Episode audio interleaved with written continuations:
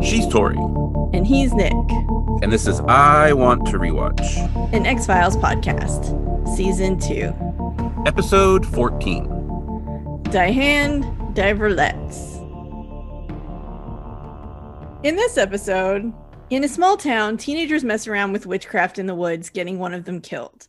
Mulder and Scully are called to investigate the death and its ties to local rumors about occult activity. Scully thinks people are taking local folklore too seriously, but mysterious things keep happening, and Mulder is convinced that something supernatural is going on. Hmm. That seems out of character for Mulder. Yeah, it's super weird for him. This episode was written by Glenn Morgan and James Wong, and it was directed by Kim Manners. It was filmed in Vancouver, British Columbia. Its original air date was Friday, January 27th, 1995. And the previous week, on Friday, January 20th, they ran a rerun of Blood, The vampire episode. the non vampire episode, which was better than the vampire episode. So I Can't believe it's not vampires. I know it's a bummer. All right.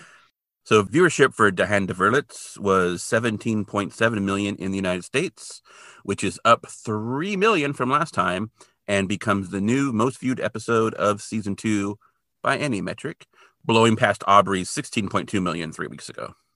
Nice. Yeah.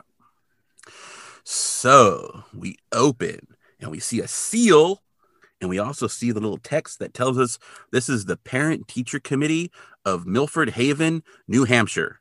Live free or die. And they are having a vote. And someone says, All in favor. And then the other voices say, Aye. And then we get inside, and the man leading the meeting, who we'll learn is Jim Ausbury, says that starting on Monday, the track will be closed to joggers at 8:30 p.m. instead of 10 p.m. So they kind of okay. And then they get ready to close the meeting, and he asks for new business, and there's not really. But then one man who we'll learn is Pete, he has glasses, he chimes in and says that he got wind that for the high school musical, Howard Roberts intends to put on Jesus Christ Superstar. Jim is like, I think Howard just wants to get in with the kids. And then a woman, Deborah, she doesn't think the play is appropriate for this school. And then Paul, the other guy at the meeting, so there's four people at the meeting, he says, Well, if he wants to get the youth, they should try Grease or Annie. And then Pete's like, But doesn't Grease have the F word? And so he says, I'll talk to Howard. I'll talk to Howard. So they adjourn the meeting. But then Jim asks Deborah to lead them in a prayer. And Paul is like, But the game is on. Pete's like, Hey, it'll only take a minute and we can letting this go. So Jim asks Paul to close the door and he lights a tall red candle. So Paul gets up he closes the door and he locks the room. And so our view is from the outside of the room and we see the door and we kind of see like a little bit of light coming from the room. So they start doing their prayer. And as they do their prayer, the light intensifies and it turns reddish orange and starts pulsing behind the door.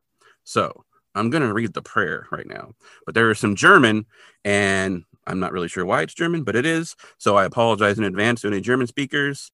There are actually subtitles on screen when the German is spoken, and we'll talk about those afterwards.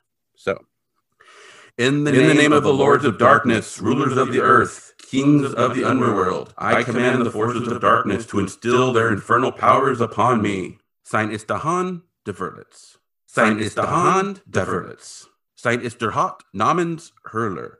Sein ist der Ort namens Hurler. May the black powers of our forefathers make us strong. Hail, hail, the lords of the darkness. Then we get the theme song. And then we get the theme song. yeah. Yeah. So I got to say, Jesus Christ Superstar is the only Andrew Lloyd Webber musical that I like actively enjoy. I've seen Phantom a couple times and like I think it's good like when you're there at the theater, but like it's not one that I have the soundtrack to on my iTunes kind of thing. Whereas like Jesus Christ Superstar, I have a couple different soundtracks with different actors, but I'm also a Broadway fan. So I think that's just something that people like me do. I'm pretty sure the only Andrew Lloyd Webber that I've ever seen, or probably even heard, I may have heard a little bit of Les Mis. He, he's Les Mis guy, right? No, you- he's not Les didn't? Mis, Okay, no. well then strike that. So then I'm pretty sure the only one that I've heard is Phantom of the Opera. I actually saw it in LA in 1991. Nice. I want to say it was in November, which means I didn't see the Michael Crawford version because he had stopped in April of 91. Yeah. Someone else took over. So, but I still have the program somewhere. Anyway. Nice. Yeah, I mean, it's one of those shows that's like, it's really cool to see it on stage, but the music just, I don't know. I'm never really, I don't know. Andrew Lloyd Webber just isn't my jam, I guess. Yeah, I'm one of those people. So at that time in my life, I was like, so I knew I was going to go see it. And so before we went, I read the book. I watched the original movie with Lon Chaney. And then I also had the music. And then, so. Yeah, Oh, nice. So you like did your into it. musical homework. Yeah. And my book homework. Yeah. So I had a thing for a while when I, anytime a book was made into a movie, I would make sure I read the book before I went and saw the movie. So, I used to do that too. I've kind of stopped because now I'm like, well, I don't know if I really want this background too. like, there's a well, for one, the book is usually better. usually, yeah. Yeah, the best conversion I've ever seen is actually The Accidental Tourist. It's basically the book is the script. Like you can basically read along as you're watching. They just cut out a couple scenes because time, and then they flip the brothers' names. But it's like dead on. Like it's Wow. a freaking book. It's pretty good. Yeah, it's a good book and it's a good movie. So yeah, so the German sign ist the Hand der Verlitz is the hand. It's translated as the hand that wounds on screen, and that's what you usually see. When I translate it, like it doesn't work if you try to go back to English. It doesn't come up being Verlitz again. But if you say the hand that injures, it does. So I'm not really sure. I don't speak German. I don't know. And then the second part is his is the place called hell. Mhm. So, yeah. And then of our PTC group, Deborah was Dr. Braun in Born Again and will be in one more episode. And Paul was in Pilot, where they actually spelled his last name wrong. And he was in Genderbender. And he's going to be in two more episodes. And then he's also going to be in two episodes of Millennium. Nice. So, yeah, he was like, he was a patrolman and Pilot. And then he was just like a random agent in Genderbender. Okay. So, yeah. Not super meaty parts. No. Yeah, and I think most of his parts aren't super meaty parts. They're just kind of like, I'm a dude standing here. Probably, I'm not even forgetting lines. I, I didn't go back and, and look and see what his who he actually was. So I'm done. yeah. I should think of something clever to say. I don't have anything clever to say. I'll just move on. the next episode too has a lot of people who were in previous episodes, so it's kind of Oh, okay. Yeah. So then we're in Milford Haven, New Hampshire, and there's a group of teens. There's two girls, Andrea and Kate, and two guys, Dave and Jerry. And they're walking through the woods, and it's a rainy night, and the girls have umbrellas. And Jerry has a bag full of beer, and he gets up next to Dave, and he like whispers to Dave, he's like, "You get Kate, I'll take Andrea." Which you know they're teen boys. Hmm, Yeah, they're both teen gross boy things. Jerry is especially gross and probably needs witchcraft to get a girlfriend. So Um, probably. Yeah. So they reach this hollowed stump and it has like a candle kind of melted onto it.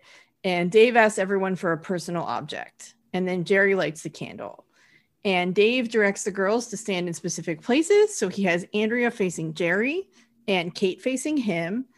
And then Kate kind of asks, she's like, Do you really believe someone used this place for black magic? And Dave's like, Yeah, you know, it's all spooky and cool. And then he reads off this paper and part of what he says is like, in the name of the lords in darkness, rulers of the earth, kings of the underworld, rise, rise to this place, which, yeah, doesn't sound like a good thing to be shouting into the woods. It's fine. It's fine. I'm sure it won't actually do anything. Magic isn't real. No, unless you invoke a specific name or something, then you might be in trouble. Yeah. And so then there is a name. Az- Oh. is Azazel? Azazel? Is that right? Azazel? Am I saying it right? Oh, God. Don't come to my apartment. Pizzazzle, pizzazzle. Da, da, da, da, da. I don't know. but he stumbles a bit with the name and as he says it the candle goes out and then dave keeps reading like know ye all who dwell and profess righteousness that others who know the keys and the angels have opened the gate and there's this moaning that starts and the teens kind of start looking around anxiously because obviously a random moaning in the woods is not a good thing and Mhm. andrea clings to jerry and then we hear like voices that start to chant in this other language all around them and then Andrea notices rats at her feet. And so she shrieks and she panics and she runs away. And Dave tosses the paper and it incinerates. And they run after Andrea. And Andrea's like reciting prayers as she flees. So she's like, you know, oh Lord, I don't know prayers. So I can't come up with one. But like, Yeah. that's what she's doing. Yeah, I don't know if she was reciting actual prayers or not, but yeah, it was. Yeah, but just stuff like, you know, yeah. Lord protect me, God protect me, Yeah. you know, that kind of thing. And the voices are still going. And then Andrea gets through like a, uh, some trees and then like Jerry's right behind her, and this spout of fire shoots up from the ground and it blocks Jerry from escaping. And then something grabs his throat and strangles him. Yep. You don't have to run faster than the monster. You just have to run faster than the other that you're with. Yep. So, Rule of zombies. Just, you know, be faster than everyone else or the one other person in the group. Yep. And you're and Jerry was gross. So good job, demons. You, you, you saved Andrea. Yay. The demons are the heroes of our I mean, episode. I don't know. I mean, he's a teenage boy trying to get some in the woods. Like, I'm not saying he's a good guy, but he was gross. yeah. Yeah. So it's 8:55 a.m. and Scully is in the woods and she's bent over a body and we see her like kind of almost like I guess from like the body's point of view sort of because then she drops the plastic tarp that was covering it. And Sheriff Oakes tells her that a hunter found the body in the woods early this morning. And so Mulder is standing nearby and Scully's like, "Well, it couldn't have been dead for more than 12 hours." And Sheriff Oak says, "They say this area is used for witches ceremonies." And Mulder's like, "They?" And Oak says that everyone who lives in the area knows the rumors. They say a group of people control everything. And so Scully asks if there's any evidence of that. And Oak says to look at the body. The eyes and the heart have been cut out. And Scully points out that plenty of murders involve body desecration. Tori notes in her notes that they literally just came from a case where a man was killing to desecrate bodies. And it really creeped her out. And so she's not wrong. Of course, now she's not creeped out. So I guess she's better. And Oak says that these kids listen to heavy metal and satanic music, so had to be Satan. Mm-hmm. Yep. And then Oak shows them a hollow stump and tells them that it's rumored that this stump is used for an altar. And Mulder kind of walks over and says, Well, it'd make a nice coffee table with some like some turquoise inlay or something like that. And then Scully finds a paper bag with some beer and then like a half burned paper nearby. And we assume it's the paper that Dave was reading from. And she asks if they know who Jerry was out in the woods with. And Oak says they just assumed he was by himself. And Scully says, Well, most people don't come out into the woods to drink two six packs all by themselves. The scrap of paper appears to be from a book, and the title seems to end in In America. So Scully says she's surprised that Oak's people overlooked it. Oakes apologizes and says that they've all been a little rattled. That's why he called the FBI. He grew up here and he could chalk it up to rumors and imagination until today. He promises he'll check the libraries and find the book that the page belongs to. So after he leaves, Mulder tells Scully that she better hide her Megadeth albums. And Scully says it's stuff like that that makes it hard for her to take Oak seriously. But Mulder points out the body did have a ceremonial presentation. And Scully's kind of surprised. She got the impression that Mulder didn't believe Oakes either. But Mulder's like, well, I didn't want to incite the man's imagination. But he does think there's a weird feel to the place and there might be some truth to the rumors. And Scully thinks it's a case of a murderer taking advantage of local folklore. And then as they're talking, Scully's holding an umbrella and something like pelts the umbrella. And then we see it's raining toads or frogs or something, little amphibians or pelting against the ground and they like croak and hop away. And Mulder's like, You were saying something about this place not feeling odd? And then they leave and they're careful not to step on any of the toads. Yep. Which I don't know. I love frogs and toads. So I was like, Oh, and I love the idea of raining frogs and toads. I thought it was cool. It was a cool scene. No, it's a good idea. I like it. Um, I'm also like, look at Mulder learning from experience. Like maybe he learned it from Eve because he's like seriously looked dismissive when he was talking to Oakes. So kind of good. He's not like leading people on anymore. So that's good. And like I said earlier, Scully got over her dead body thing pretty quick, but she's still trying to do that criminal minds thing, and she's not good at it. She needs to leave that to Mulder, like trying to decide like what killers think and how they behave. Because she's not good at it. Um, I think they're toads. I'm not sure. They might be toads. She says they're toads. They look like Moroccan green toads to me. Yeah, they're a little bumpy, which is pretty much the designation for toads. Like toads are like Mhm. supposed to be bumpy, and then they're usually more inland, whereas frogs more stay with the water. They're kind of bumpy, but I honestly don't. I think it would have been better to just go with frogs because I mean it's plague of frogs, right? Yeah. But yeah, maybe toads just sound witchier. So Yeah. Yeah. I do. The only reason I think that they're toads is because I had toads and they look really similar to the ones that I Okay. had. yeah, I mean they're kind of bumpy, so they could be. I mean I can't tell. I yeah. And frogs tend to be super aquatic and toads are more like hopping around the ground. yeah, They do hang out in the mud a lot though. yeah, toads are a subclass of frogs, so all toads are frogs, but not all frogs are toads. Nice. So- Yay. Yeah, the sound mixer does need to do a better job though, because like when Scully's like, Mulder, toads just fell from the sky, it totally you can totally tell that that was recorded like in a studio or like it was definitely recorded not on location with the rest of the dialogue because it just totally sounds like different than everything else. Yeah. I mean, I'm not that great at my job, but I think I could have done a better job than that. So, anyway. And then we are at we are at Crowley High School. Yes, Crowley High School. So Mulder's at the library counter looking through the card catalog, and he finds a card for Witch Hunt: History of the Occult in America by M.R. Kreshewski. And while he's pulling out the cards, Scully comes over and tells him that the National Weather Service reports tornadoes in Massachusetts, and so the wind probably picked up the toads from the storm. So we had to know that because you know, God forbid something could happen that doesn't have to be explained because we're all dumb and couldn't figure it out.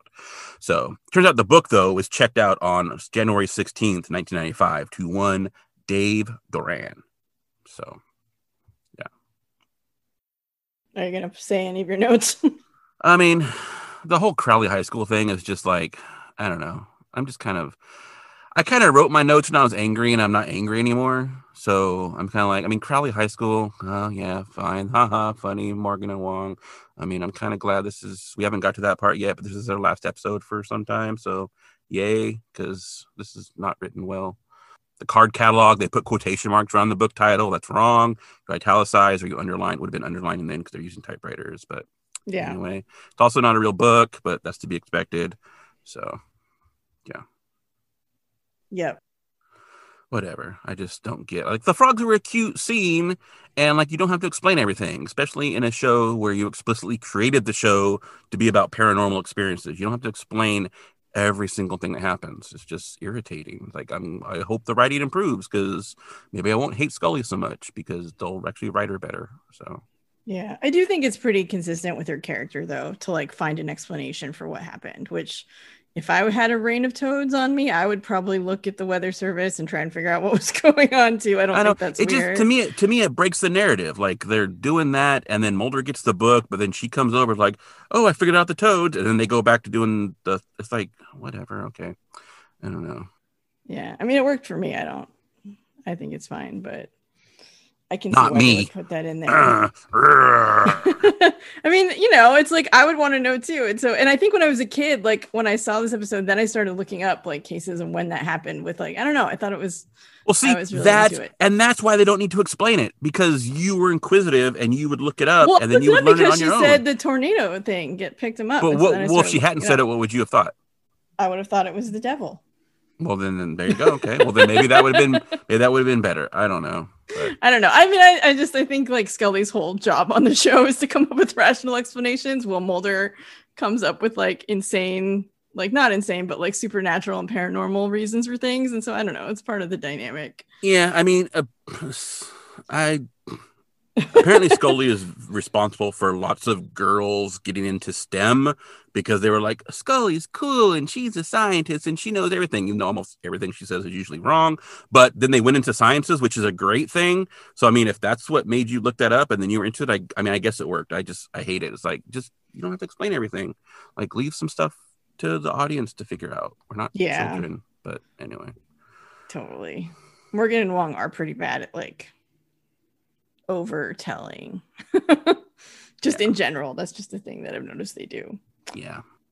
So then we're in class, and Dave is looking around nervously. So he's kind of like staring around, and he tries to catch Andrea's eye, but she like sees him trying to catch her eye, and she just like puts her head down and then looks away. She's like, uh uh And the substitute comes in, and she's at the front. Her name is Miss Paddock, and she says that their teacher's out sick today. And then she starts to take roll. And someone knocks on the door, and Dave looks completely freaked out. Like he is panicked. And Mulder and Scully come in and introduce themselves, and they say they want to speak with Dave. And so he bolts from his seat and he like runs to the window, and like there's stuff on the counter under the classroom window, and he just like knocks it all over and tries to push the window open, and he like starts to like climb through, and Mulder grabs his feet and like pulls him back. Yeah, attractive and smart. Why isn't Dave just constantly fighting off attention? I do I not know. know.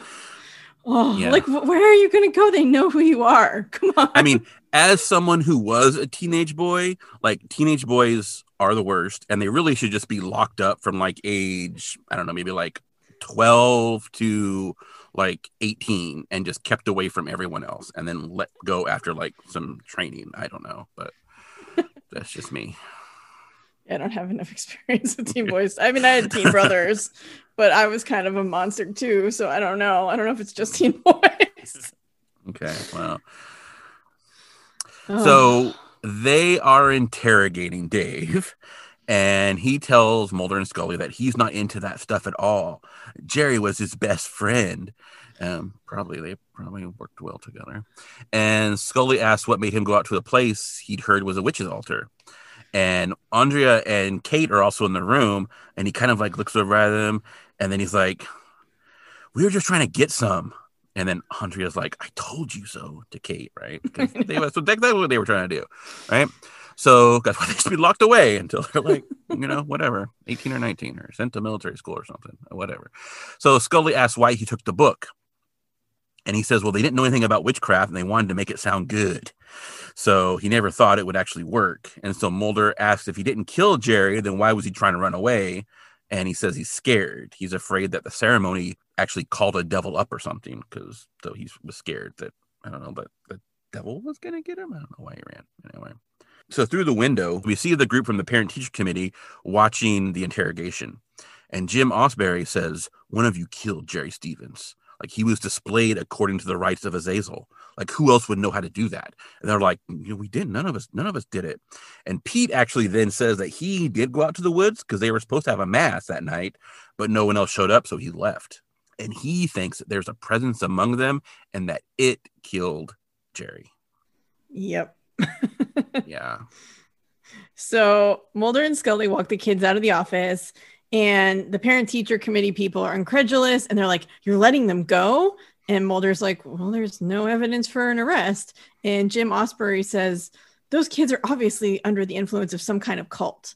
And Deborah tells Mulder and Scully that they, quote unquote, reach their children through TV, movies, books, and Scully tells them that the FBI recently concluded a seven year study that actually found little to no evidence of any satanic cult conspiracies being true at all in any way. And Scully points out that if the rumors of all the cult murders were true, it would mean thousands of people killing tens of thousands of people with no evidence and never being exposed. It would basically be the greatest criminal conspiracy of all time. And Jim Ausbury is like, finally, you see what we're up against. And Scully is just like, no that's not what i said. That's i said the opposite i said this is not physically possible. And scully just basically is like well our investigation's ongoing. And kind of like pulls scully away. It's like we can't argue with these people. It's not going to work. So out in the hall scully tells mulder that this is mass hysteria. And mulder drinks from the fountain and he notices that the water swirls down the drain counterclockwise. And scully says that's not possible. But mulder insists that something is here and it's making these things possible yeah, and uh, you're wrong again, Scully, and Mulder. You're wrong too. Yeah, the Coriolis force affects things on the macro, not the micro scale. So it affects like the directions that airplanes have to fly to reach their target, and then like storm spin, not like how toilets flush in Australia. That's a rumor. That's not true like how you throw baseballs. And if you actually look at the scene, the water's coming in from the left and then it hits the bottom of the drain. And so, of course, it's going to flow counterclockwise. It would be crazy if it actually flowed clockwise because it would have to like revert and go backwards. That would have been weird. But all that right. said, like, I don't, I don't even know what any of that would have to do with witchcraft. But, mm, Satanic just, forces are messing with just, the water. Let's just, let's just throw this into the script. Okay. Yeah. I'm guessing Morgan and Wong had like a checklist of things like satanic panic type things and they're just like we're gonna get as many of these in as we can and that's kind of what they did. Yeah. Yeah yeah yeah. I think did i did i delete that or did i put that in later? Oh there might be later because i i've had the same thought. I don't know if i didn't see a note but you might have well no i ha- i thought i had a note in there of like if this was gonna become like a drinking oh game. you did you missed it. Oh did i you skip it? it yeah. It was a note about how like where is it? It's up close where to the top it? Oh my gosh, I, I, saw it earlier. Did I accidentally? Oh, here it is. No, it's after there. It's like right away. It's um, in after the first scene, the second scene after the credits. Oh, this is going to be one of those. Take a drink. Oh yeah, time. I totally skipped over that. Oh, okay. Yeah. And it is. It absolutely is. Like. Okay. Yeah. if you were doing a drinking game for every satanic panic trope, you would be wasted, and your liver would not be happy. Yeah. After this episode. Absolutely. Yes, and now you can see how organized we are. I don't even remember where my notes are at when I write them. We're organized. They're in red, and I still miss them. So yeah, now I don't even know where I'm at on the script. Dun, dun, dun, dun. So then the class ends, and because class was still in session, just because Dave tried to jump out the window, it was still class time. Sorry, everyone else has got to stay in class. And so Mrs. Paddock asks Kate and Andrea as they're leaving if she can have a word with them. So she says she heard what happened, and she knows how hard it can be to talk to adults sometimes, especially if they feel like talking, because they're young adults, and so they may feel that they want to talk. And she wants to let them know that she's there to listen to them. And so they thank her and they leave.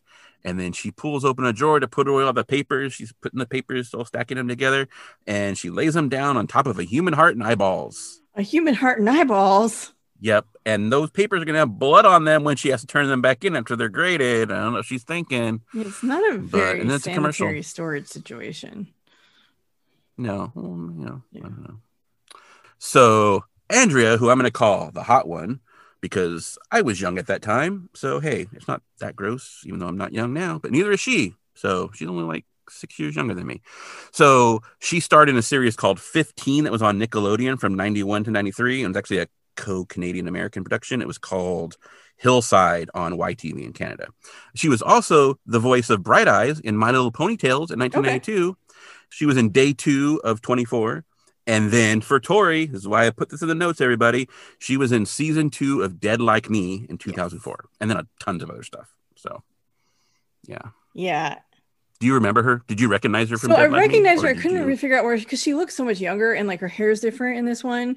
Yeah, yeah, almost 10 years different. So, yeah, she plays a main character in Dead Like Me, and she actually comes in in season one. So there's another Reaper named Betty, Oh, and then oh, okay. Betty leaves, and then her character Daisy Adair comes in to kind of replace Betty as the other girl in this group of Reapers. And Daisy Adair was like her character is a Reaper who died on the set of Gone with the Wind, so she's very like Southern Oh. Belle. She like all the Reapers on that show are kind of like screw ups, and like she works with Mason a lot, who's like the drug addict guy who like he died by drilling a hole in his head to try and like chase the ultimate high. So these are super great Oh, people. okay. Um, and- but yeah, so she's like Yeah. a super main character on that show. So it seems like hiring stupid people to be reapers would not be a good well, you don't idea. get hired. It's like it's a system where you t- you basically pull people's souls out of their body right before they die, so they don't feel any pain, and so that um, their souls don't get stuck in their body to like rot. And um, what happens is after you hit your quota, which no one ever knows what their quota is,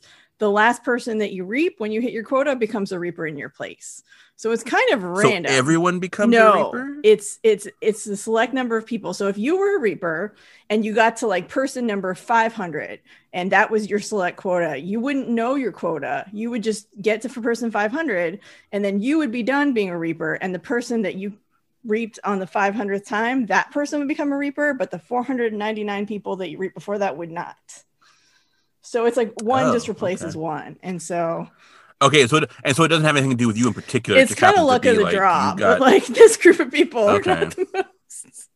But it's it's filmed in Vancouver, Canada, also. So I think that's why there's a lot of crossover with the X Files because even though it's like ten years later, it's like filmed in the same area, so a lot of the same actors appear in it. Okay. All right. So yeah, and also 15 starred a young Ryan Reynolds, Nice. and he apparently hated working on that so much that he almost considered quitting acting altogether during the show. Oh, so oh God, I wonder what it was about that show. I don't know. He was in he he was for all four seasons. He was like a main character. Like she was one of the like she was like a star in it, and then he was like one of the sub stars or like two main stars, I guess, and he's like like the third.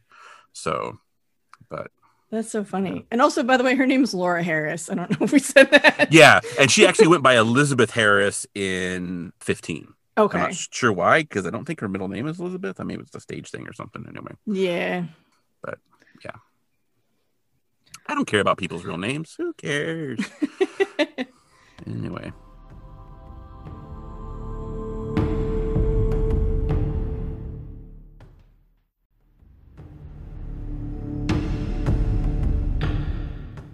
I forget if I said there was a commercial, but there was a commercial after we saw the heart and the eyeballs in the desk. And so, commercial.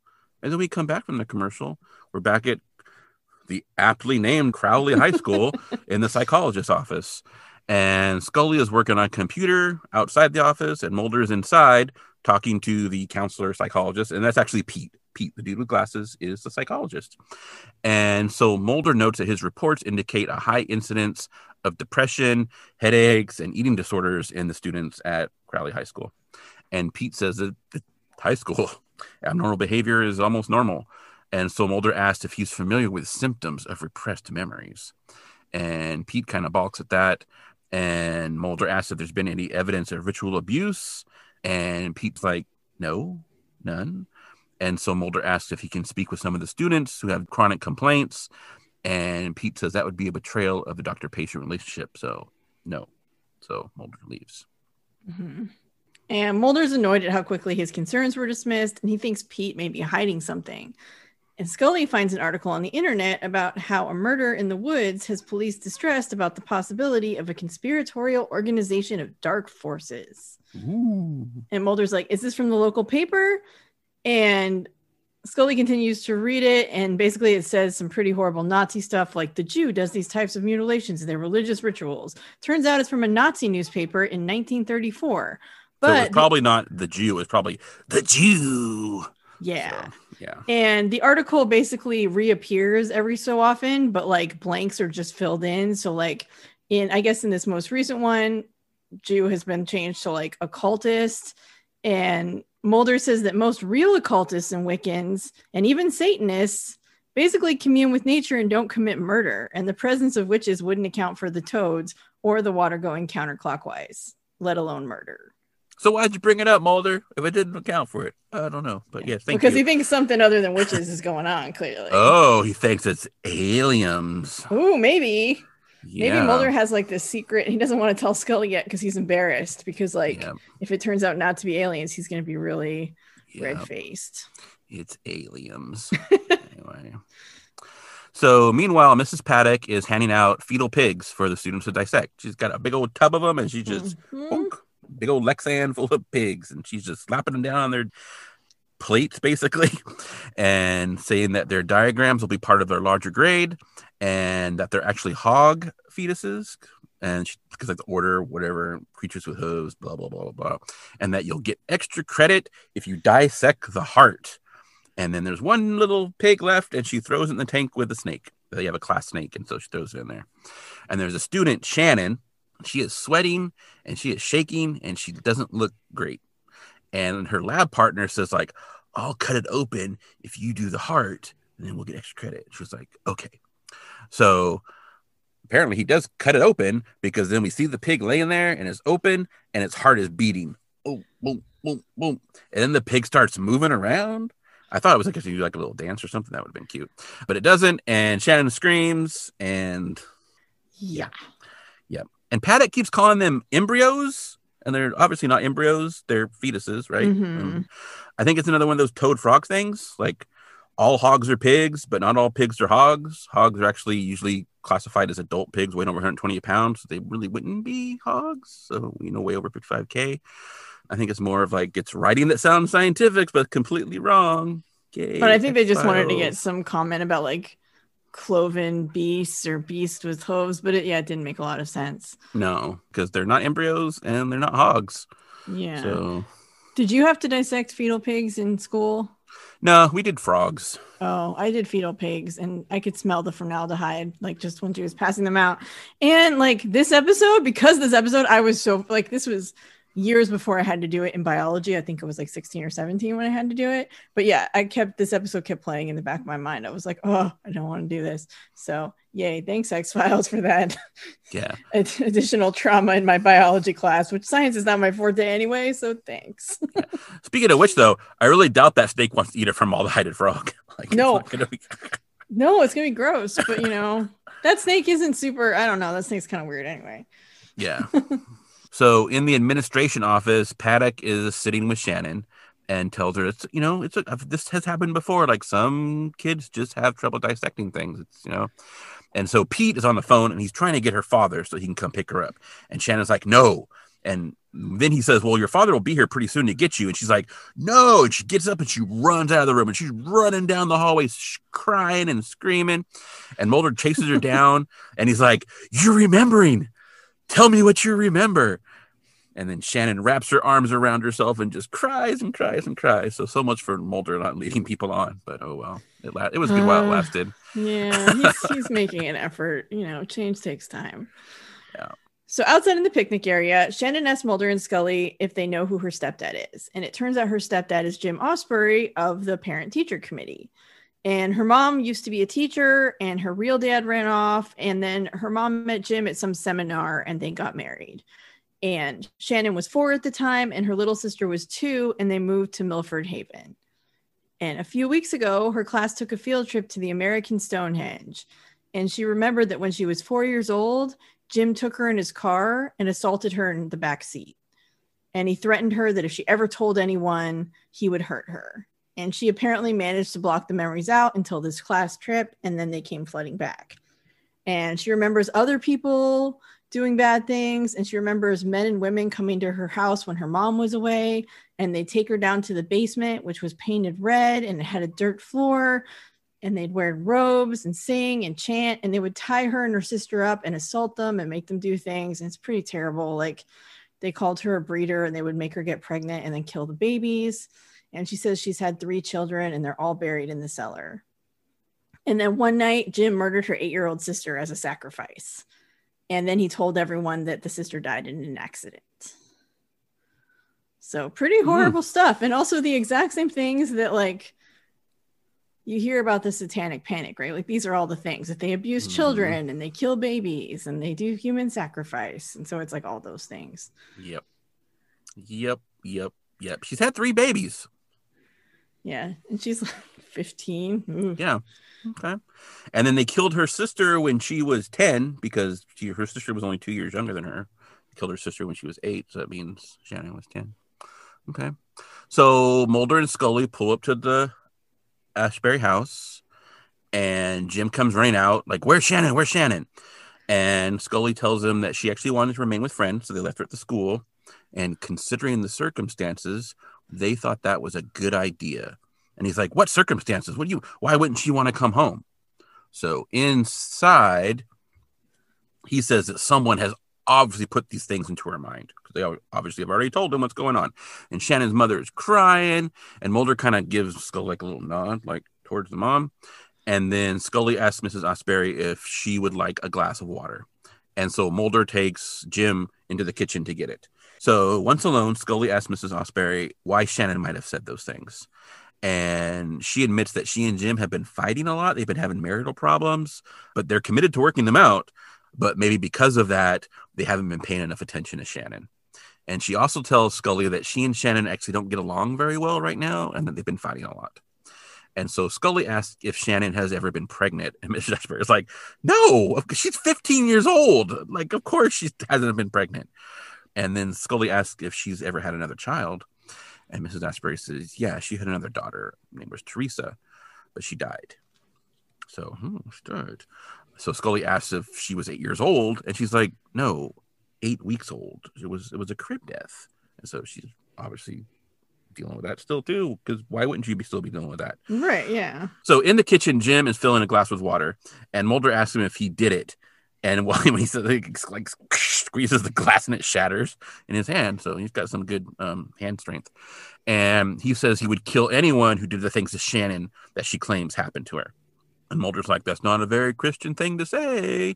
And then he notices there's a basement door. So as he's as he was saying that, he walks over, he opens it, and off screen we hear Jim quoting thou god of vengeance shine forth because mulder was talking about like that's not very christian so jim is saying something that is about vengeance. And mulder's like even the devil could quote scripture to suit his own needs. And then when he says that the door slams boom all by itself. And jim turns around and he's like how dare you? And he demands mulder get out of his house. And he thinks that mulder actually put those ideas in shannon's head and then some Mulder leaves and he shouts after Mulder. He's like, The devil travels in many forms and you may be one. So he's not happy with Mulder. I mean, part of that's probably showy, but he's not happy with Mulder. So, Nope. and Mrs. Ausbury was Sister Abigail in Genderbender. Okay. I thought she looked familiar. So that explains that. Yeah, I think she's always wearing that thing, probably in Genderbender. So, Yeah. Covering her head. So back at school, Shannon's in the classroom with Miss Paddock, and there's a fetal pig in front of her. And Paddock asks if she's sure she's up to this, and Shannon's like, "I'll be okay." Uh, she doesn't want to miss the final. She doesn't want to like lose out on her grade. So Paddock's like, oh, you know, you should remove your jewelry. You don't want to get your bracelet lost in a fetal pig. And so she hands her bracelet to the teacher, and Miss Paddock goes into the office in the classroom, like the teacher's office, until Shannon is done. So then in the office, in a move that is not ominous or weird at all, she closes the blinds. And then Miss Paddock lights a candle and she holds Shannon's bracelet over the flame of the candle, like in her hand. And we see Shannon picks up the knife to do her assignment. And Miss Paddock makes noises and her eyes are wide and her hand is like shaking over the candle, holding the bracelet. And we see Shannon bring the blade up to her own wrist. And then Miss Paddock drops the bracelet. And then it cuts to the classroom and Shannon's on the floor and both her wrists are bleeding and the pig is on the floor next to her. And it's commercial. Mm-hmm. Yeah. So I think she's making noises because she's actually burning herself while her hand over. the Yeah, I mean, candle. yeah, she's making like weird, like Yeah. agitated noises. Yeah. yeah. So Mulder and Scully, along with people from the sheriff's office, are now in the classroom. And Paddock tells Scully that she heard a crash and came running out of her office to find Shannon on the floor. And Scully asks her if she saw anyone leaving or if she heard the classroom door open. And Paddock says she locks the doors when she's alone because she doesn't feel safe not locking them. And Mulder goes into her office and he finds the charm bracelet on her desk. He is wearing gloves though. Yay, Mulder's wearing gloves. Yay. So outside, the parent teacher committee is gathered and a storm is brewing. And Deborah says she feels a dark angel among them and it wants a sacrifice. And Paul says it's been years since they've done that. And Ausbury asks if any of them are responsible for the death of his daughter. And Pete's like, We all are. She was sacrificed for us. Now we can get rid of the police and the FBI by blaming it all on Shannon. And Deborah's like, Yeah, okay. You say that your daughter had a thing for Jerry and she killed him out of jealousy. And then Paul gets into it and is like, Yeah, and she cut out the eyes because she couldn't stand him looking at another girl. And she cut out his heart because she was heartbroken. And Pete's like, Yeah, and once they're gone, we need to rekindle our faith rather than lose it. So this is our sign. It's time to take this more seriously again. So inside, Mrs. Paddock tells Scully that she never thought Shannon could do something like that, and she's like, she's kind of starting to cry, and she's like, she's like, maybe she's old fashioned, but she, she just can't believe that children would be capable of doing such things to themselves nowadays. And then Mulder comes back, and she noticed that he has Shannon's bracelet, and she was like, she wanted me to hold it for her. And so Mulder's like, hmm. and so he nods to Scully, like, we need to talk a little bit. So Scully excuses herself, and they go over and he tells her that the teacher's office smells of incense. And Scully's looking at her note. She says, Well, Paddock claims it was that's to block the smell of the formaldehyde. And Mulder says it's also used in black magic rituals. And I'm thinking it's also used to disguise the smell of weed. But anyway, like you walk by a hallway and you smell incense, you know there's smoking in there. Anyway, so Scully admits that there are some oddities in her story. The teacher that she's subbing for developed flesh eating bacteria the morning of Jerry's murder. And then when Scully tried to question the rest of the staff about Paddock's background, no one could even remember hiring her. She just kind of like showed up. So Mulder says the Ausburys are staying with friends, and so he's going to get a warrant for their house so they can search it when they're not there. And he tells Scully to try and find out more about Paddock. meanwhile, Paddock sees Scully's pin on the table, and she picks it up and holds it. And then the power goes out because there's been a storm brewing, and we heard a couple of lightning thunder things, and the power goes out. So Mulder goes to the Ausbury house with a flashlight. Apparently, he got that warrant. I don't know, or maybe he didn't get the warrant yet. Who knows? Um, but he opens the cellar door that slammed shut on him He's all, earlier. I'm gonna get a warrant. Wink, wink. Yeah, yeah, warrant. a warrant. yeah. you're not home. I Don't need no stinking warrant. So he goes down the cellar steps and he looks around the basement and he notices that the walls are painted red and the floor is kind of dirty. And so he's, you know, kind of thinking that does line up with what Shannon said. And then he sees Jim Ausbury. Yeah. Woo-hoo, he's just standing in the basement. Ooh, not creepy Yeah. at all. Meanwhile, Scully's at the school and she's trying to run a computer search on Phyllis Paddock using her computer, but nothing comes up. Yeah, how is Scully searching the internet when there's no power like in the whole city? Yeah, so I actually I had that thought too, but I remember in the 90s when our power would go out, our phone wouldn't go out. So you could actually because the phone internet But she's used to- using she's not using her laptop, she's using a computer at the school. Oh, I thought it was her laptop. So I thought it was laptop battery And then I was like, well, she could use the internet because the phone lines would still be up. So that actually makes sense. But if she unless she unless she laptop, dragged a desktop with her, because earlier when and it's that same screen, it was a desktop computer that she was using. Oh, I thought it was her laptop. So yeah, I don't know then how because it's still dark, so the power's still out. So I don't know how. I just assumed it was like laptop battery, phone lines. Yeah, because usually phone power is different from power power, unless Right. like all the lines get knocked down, right? Like if the tree falls or something, then you lose both. But yeah, but no, she's using that. She's not using her laptop. She's using Oh, like a, weird. a computer at the school because she's just like sitting at someone's desk when Mulder's talking to Pete in his office, looking up stuff. So, and it's the same screen. It's that same kind of black screen with the green stuff. So, Oh, I was thinking this was yeah. your laptop. So yeah, I no, I don't know think we've seen her laptop since. God, have we seen it since Pilot even? Well, it don't got stolen in Pilot, but I thought she got a new one. Okay. I don't know. I don't know. But yeah, I assumed it was the laptop, and that made sense to me. But if it's not, then yeah, I don't understand how. Oh, it didn't get stolen. It got burned up in the motel. Remember? Oh, right, right, right. Yeah. So maybe she she didn't get maybe it. maybe the FBI wouldn't pay for a new one, so she's just been using her desk. Yeah. Anyway, so Jim tells Mulder that his religion and his family go back seven generations, and his family fled religious persecution. He was raised to believe that Christianity equaled hypocrisy, and that man's natural tendency would be to do what thou willst. He believed his religion kept him safe and powerful in his community, but he's come to see hypocrisy in others and in himself. And that when the PTC told him to blame his daughter for Jerry's death, he felt sick to his stomach that they would be willing to vilify an innocent just to protect themselves. And he knew that he was better than an animal at that moment and that his previous beliefs were responsible for Shannon's death. And so he knew that it was time to talk to Mulder. So maybe he made up the story that they were going to be gone and then was in the basement waiting for Mulder, I guess. I don't know. And then we see Paddock and she's holding that pin that she snatched over the flame and like burning herself. And then we cut to Scully and Scully's typing on her computer and she hasn't been having any luck finding anything on Paddock. But then all of a sudden, boom, all this history just pops up on the internet. It's all there. How convenient. Hmm. Yeah. Hmm. Almost as if it was magic. Weird. So Mulder asks Ausbury if he abused Shannon, and he's like, never sexually, which is not a good answer. No, Um, not really. But he does say they would include children in the ceremonies against their will. And then he's like, but we didn't hurt the kids. It's just that young blood is really powerful. So having them as part of the ceremonies would help. So who knows? Like he doesn't specify. It sounds like maybe they would cut them and use their blood. Maybe they yeah, but Maybe then later he says that they never hurt them. Right. So I don't maybe they just having them as part of the ceremony was how their blood helps. I don't know. guess, yeah. But he basically was like, you know, it's like any religion. You skip over the ancient rituals you don't want to do. And so Mulder's like, like drinking grape juice instead of wine at communion. And Ausbury's like, yeah, like that. So Mulder asks about Shannon's memories. And Ausbury says that they perform a ritual on the children to repress their memories so they don't know about the ceremonies. And then when they hit 18, 21, they get brought into the religion and told.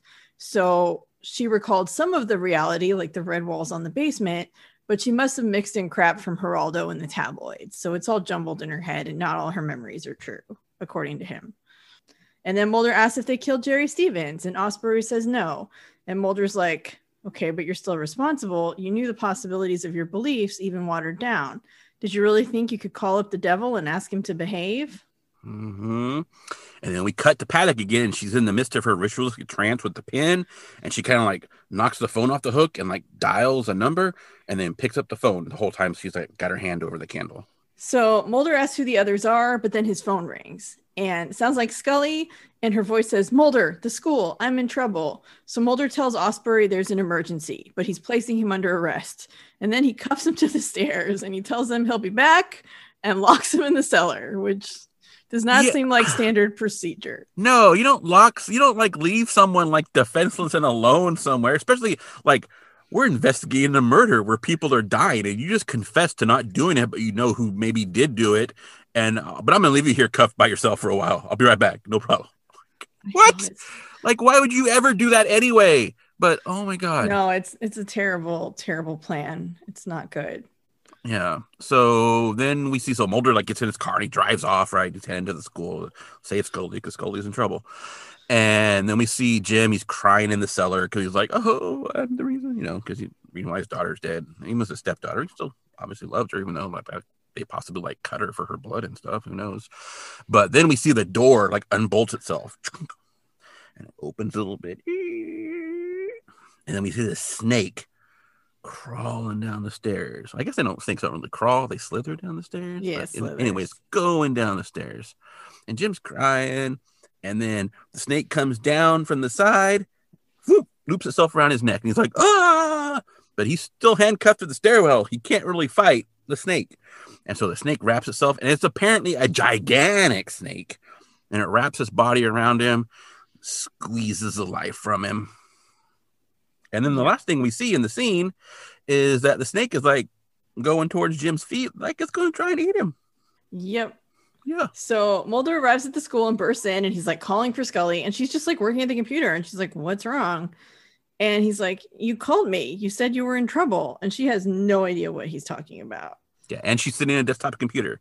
So, okay, so I see, yeah. I was just I assumed it was a laptop, and I didn't pay that much attention. Well, which, which you would think because there's no power, right? So which is why I assumed it was a laptop, but like, yeah, yeah. I wasn't. I wasn't looking that close.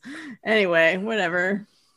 In the cellar, we see that the snake has swallowed Ausbury whole, and Paddock is still focusing on the flame, and she opens her eyes, and she's got slit eyes like a snake. Yep. And commercial.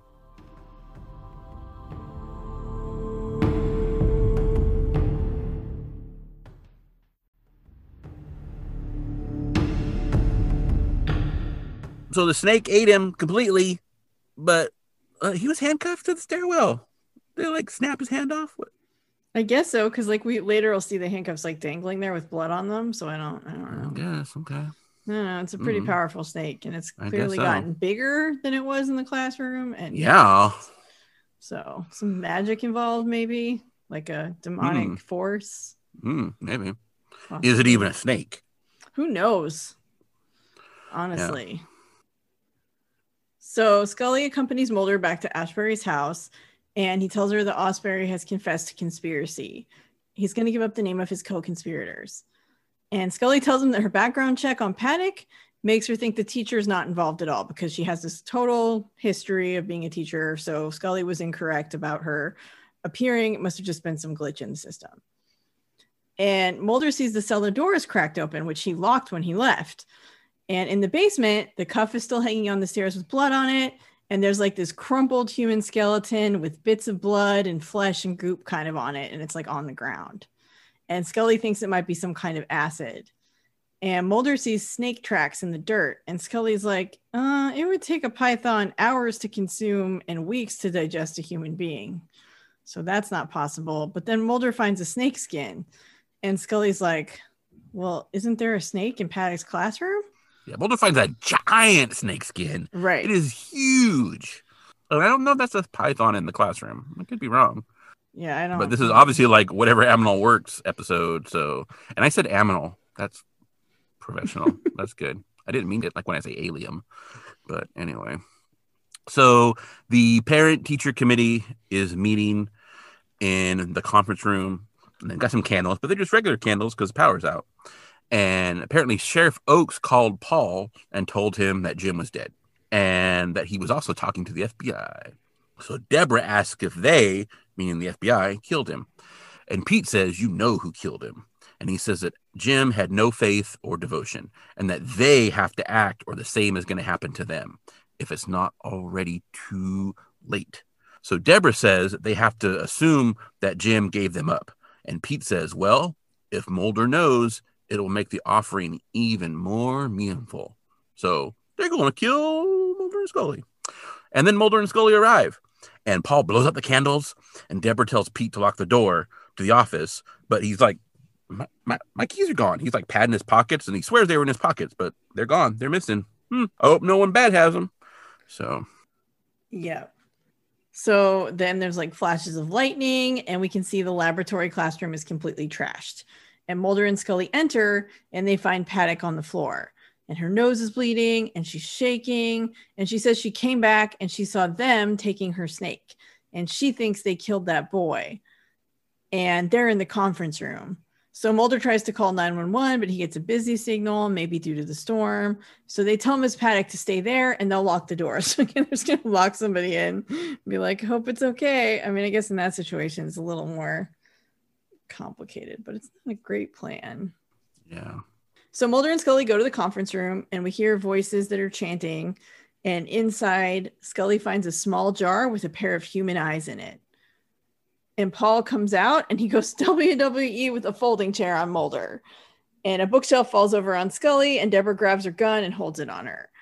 And Mulder, like, kind of kicks Paul's butt, but then Pete clocks him from behind and knocks him out. So Mulder puts up a good fight, but Yeah. it's not enough against three people who are determined and angry with The power of Satan. so, yes. So they've tied up Mulder and Scully, like legs tied, feet tied. Mhm. Omen style music is playing. Ooh. Deborah's like dragging Scully and Paul's dragging Mulder. They're dragging him across the gym floor and they go into the locker room showers. And Pete's got a shotgun. So Pete turns on the water in the showers and he says it'll make the blood easier to clean up. So Deborah has this big, like, ceremonial dagger and she starts saying, Dominos, Infernos, Obus come and raises the knife. And then Paul and Pete finish statement, but I couldn't make out what they said because, like, the music and the shower and they don't say it at the same time and whatever. So she kneels down before Mulder and raises the knife, and Pete readies his shotgun, and then Deborah plunges down the knife. Ugh. And at that moment, we cut and we see Paddock is holding something over the candle again. And then we hear two gunshots boom, boom. And then we cut and we see Pete reloading over under shotgun. And Mulder turns around so he didn't get stabbed, and he sees Pete raise the gun against his own chin. And then Mulder like tries to roll over to cover Scully, and we hear the gunshot goes off, and then we see a set of keys fall, and Paddock says, "You were right. It is already too late." And she blows out her candle. Yep. Yep. And so then Mulder and Scully try to untie each other, and Scully says that it looked like that man was possessed, like something had control over him. And Mulder says that it's Paddock controlling them. So once they get untied, they like run to the classroom, and the classroom's empty. Paddock is gone, and on the chalkboard it just reads, "Goodbye. It's been nice working with you." And then all of a sudden the power comes back on, And then it's over. and that's the end. Yeah, I'm not sure how Scully saw his face because she was never facing that direction, but okay. Yeah, I don't know. I guess she needed to say something. So Yeah. she hadn't had lines for a while. So yeah. Yep. it's so over. yeah that's it and you know the message is like you know this is morgan and wong's last episode for the x files at least in theory so i guess that was part of why they put that on the chalkboard know, being cute i guess i don't know Yeah. um Yeah, so they have a they have a bad habit of being cute in this episode. So, yeah they do it a lot so Yeah. i guess morgan and wong love to piece episodes together from various scenes they'd come up with which like is not a bad strategy for tv to like have like lists of things that you'd like to include if you can fit them in or something like set but- pieces, right? Like you have set pieces. Like this is a good set piece. Like where could I put this into a story? Yeah, or this might work, but it's bad to base a story around those things, which I feel like this episode was sort of just like it was based on like if someone dared you to write a script about every satanic panic cliche and then also a snake eating a man, which was the thing they really wanted to get in there for Yeah. some reason. So anyway, yeah, that's that's what happened. Yeah. And then this is their final episode for a while anyway, because they're going to leave to work on space above and beyond. Yeah. Speaking of space, sort of, we had talked about this previously in One Breath, I believe, when Scully Mhm. comes back, when the lone gunmen invite Mulder to come and they're going to pick apart Earth 2 on the internet. And we weren't sure. It turns out it is a television show. So Okay. I think we were thinking it was a movie, but it was a television show. Yeah. But Morgan and Wong aren't going to stay gone for long because they're going to be back by season four, episode two. So they skip season three. And then they come back because Space and Beyond and Beyond, surprise, surprise, sucked and it got canceled. So they didn't have a job. So they came back to X Files. But then they only stick around because by the middle of season four, they leave again to go work on Millennium. And then they actually don't return to the X Files again until 2016 when they do the little revival miniseries thing. So almost two decades later, then they return back to the X Files. Wow. So and during that time, they split up. They're not a couple anymore. So I mean, they weren't a couple; they were a writing team. But yeah, but uh, you know, I, they had like I like to think of them as a couple. So they had a breakup, and though they both work on the X Files, they don't work together. Morgan does his episodes, and Wong does his episodes. So That's don't know what happened.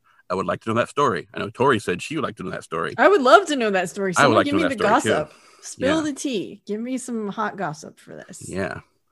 And then speaking of them being cute, so like in the opening credits for this, they're labeled as James Chargers Wong and Glen Bolt's baby Morgan because apparently like this episode aired right before the Super Bowl. And they were like Chargers fans, but then the Chargers got their asses kicked and didn't even make the Super Bowl. So haha. But like that's the kind of stuff you do like when you're like doing student films. You don't do that when you're working on like a television show on a network. You don't do that kind of stupid kid stuff. Like what are you children? And also, I've said it once before. I'll say it again. Sports will be the downfall of civilization.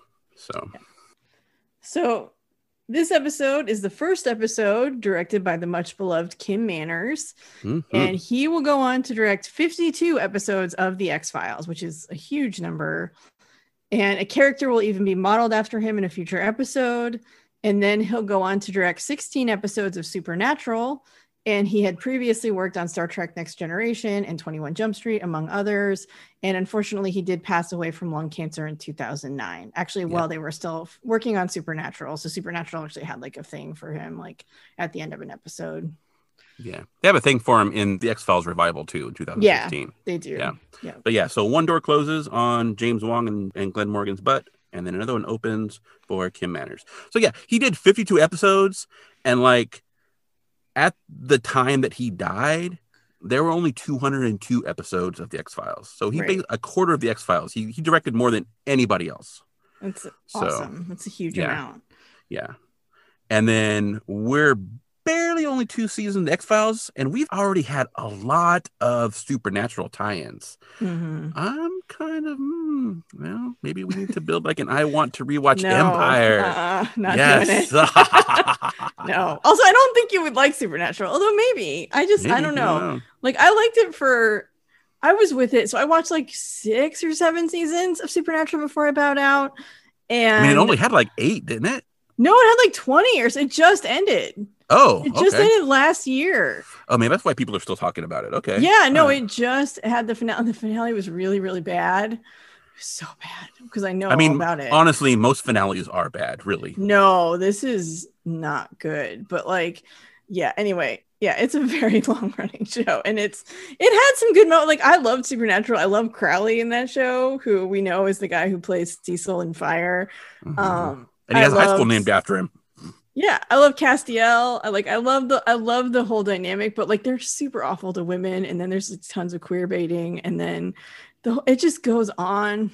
It's not that it's a bad show. It's just one of those things where it didn't really need to keep going as long as it did. And I definitely got to a point where I'm like, okay, I don't want to watch this anymore. Although I did come back to watch the musical episode because if you make a musical episode of a television show, I will watch it. It doesn't matter how out of touch I am with that show. I am there for the musical. Hmm. Yeah, that was a thing. Didn't That was a thing. I love that Buffy thing. The did a Buffy couple musical. of those too. The Buffy musical is one of my favorite pieces of television ever. So it can work really well. What was the cop show that was like all musical? What was that? Remember? Oh, we talked about that a long time ago. That was in the that was way before that though. That was like the 70s, right? No, I think it was like in the late 80s or early 90s.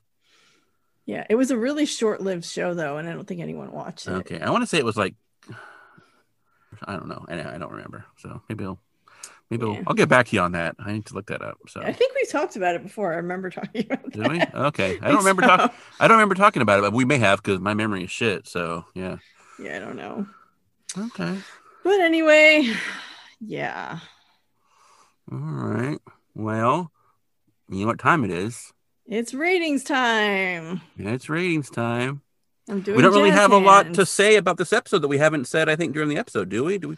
I mean, usually we kind of we kind of have some discussion stuff before we go to the ratings, but I think we we're kind of So that's actually kind of how I feel about this episode. Like this episode Wow. is okay. very run of the mill. Like it's right down the center. Like it's not.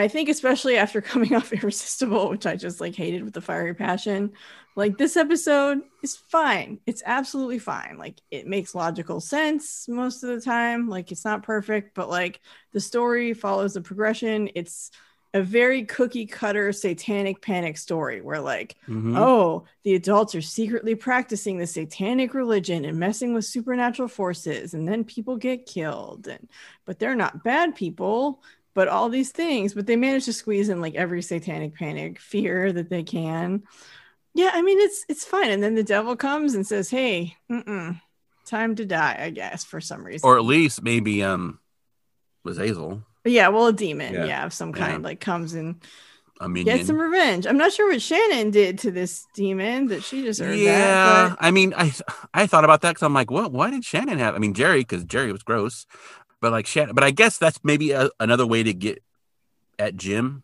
Maybe. yeah, I mean, she's gonna kill him anyway. But you know, yeah, Yeah, I don't know, but I mean, it's fine. If it came on a marathon, I'd probably leave it on until the next episode came on. It's not like I hate it. oh, I don't have a lot of complaints about it. I just don't think it's super amazing. So I, I'm just gonna give it a five, like straight down the middle. straight down the middle. Yeah. Boom. It's a very middling episode. Okay.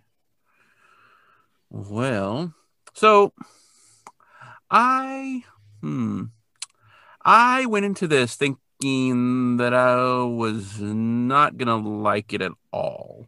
One, Morgan and Wong, right? And it's their last one, and I'd heard all about the like little haha jokes they put in, blah blah blah blah blah. And then I'd also, after the fact, read some stuff and I had to go back and watch the episode again to make sure that I didn't miss a couple things. And it turns out that some people just like to write books and make shit up and, and be totally wrong. So that's cool. But I, there was one thing that almost everybody said was how it was like a satire on Christianity because we have like these lap Satanists. And so, ha, it's super funny. And I'm like, it's not funny. I don't know that it's a satire either. I think you guys are all just reading shit into it, but whatever. So, but I think I'm going to surprise you because I think I'm going to give this a, uh, I think I'm to give this a seven. wow, I am. I'm actually very Yeah, I'm actually. I'm actually considering giving it an eight. I'm gonna have to think about it a little bit, but I'm gonna, for now, I'm gonna give it a seven.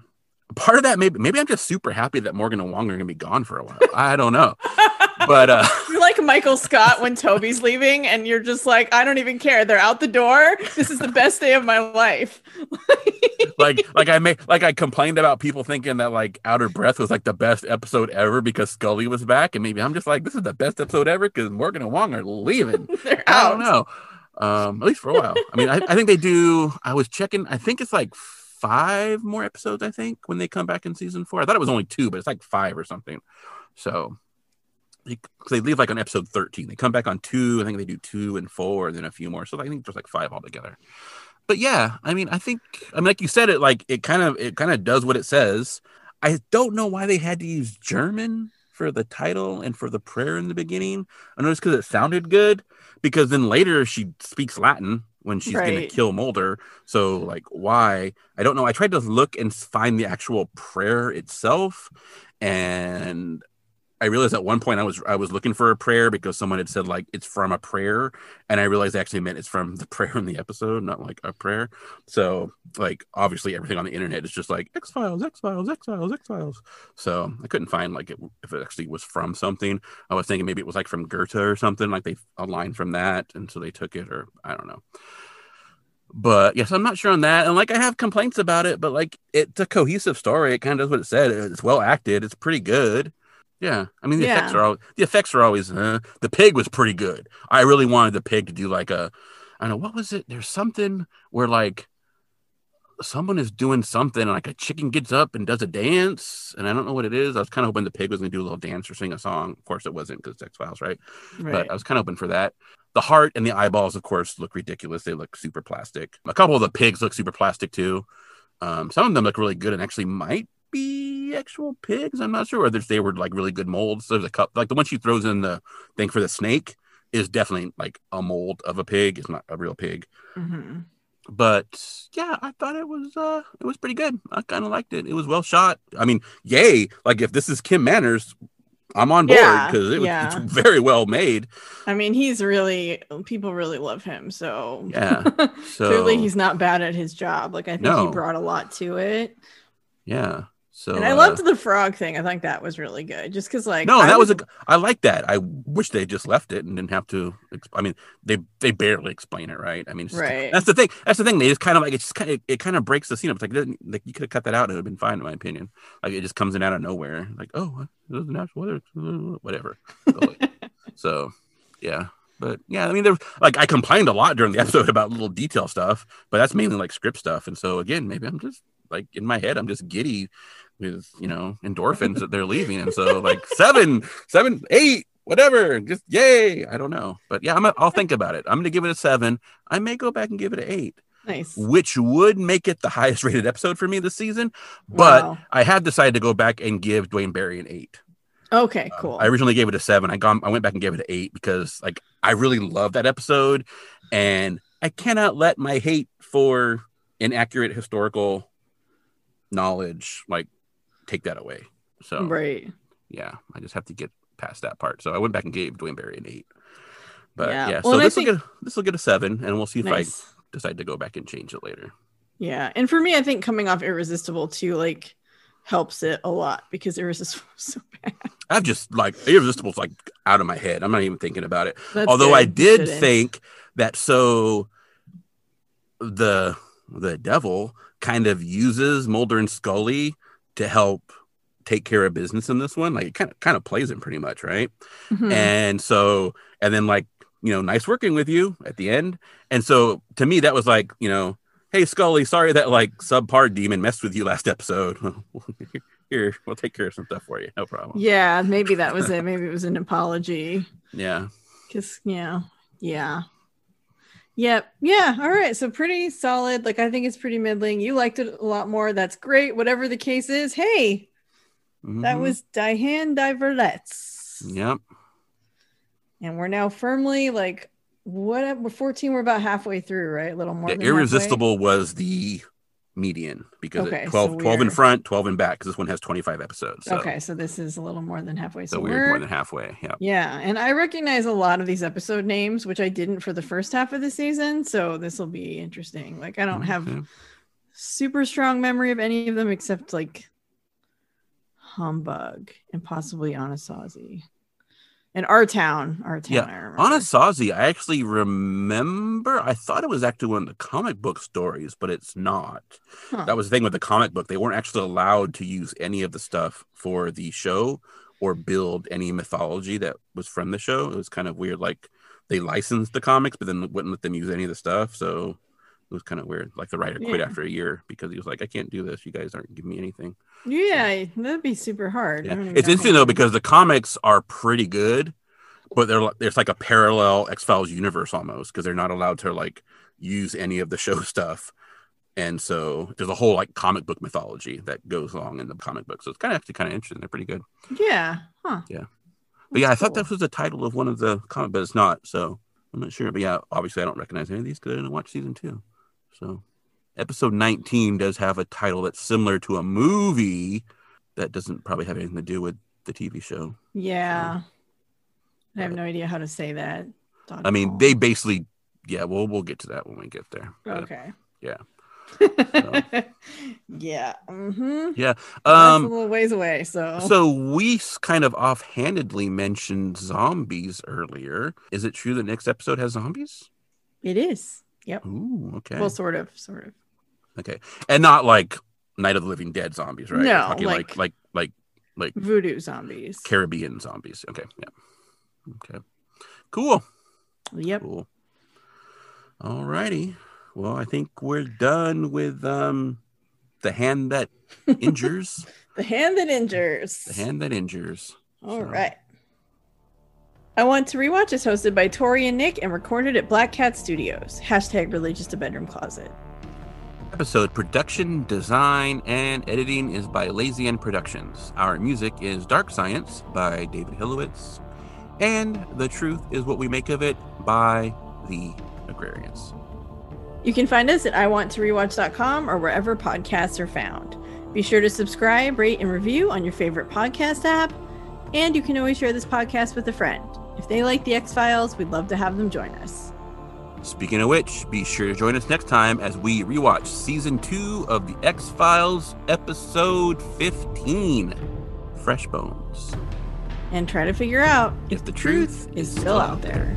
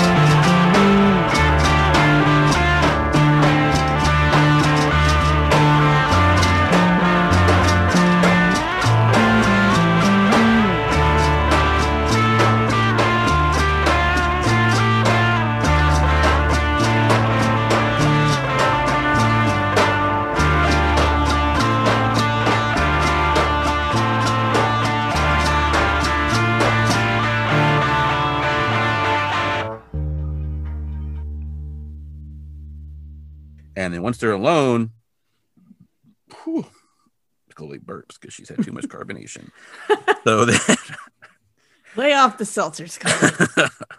I haven't had any bubbly yet either. I've just been drinking coffee, and I'm, I mean, I'm I've got two bottles with me waiting when I finish my coffee, and it's going to be a nightmare, I guess. Okay, so uh, let's see. So where does Scully burp at? Where is it? Uh, there we go.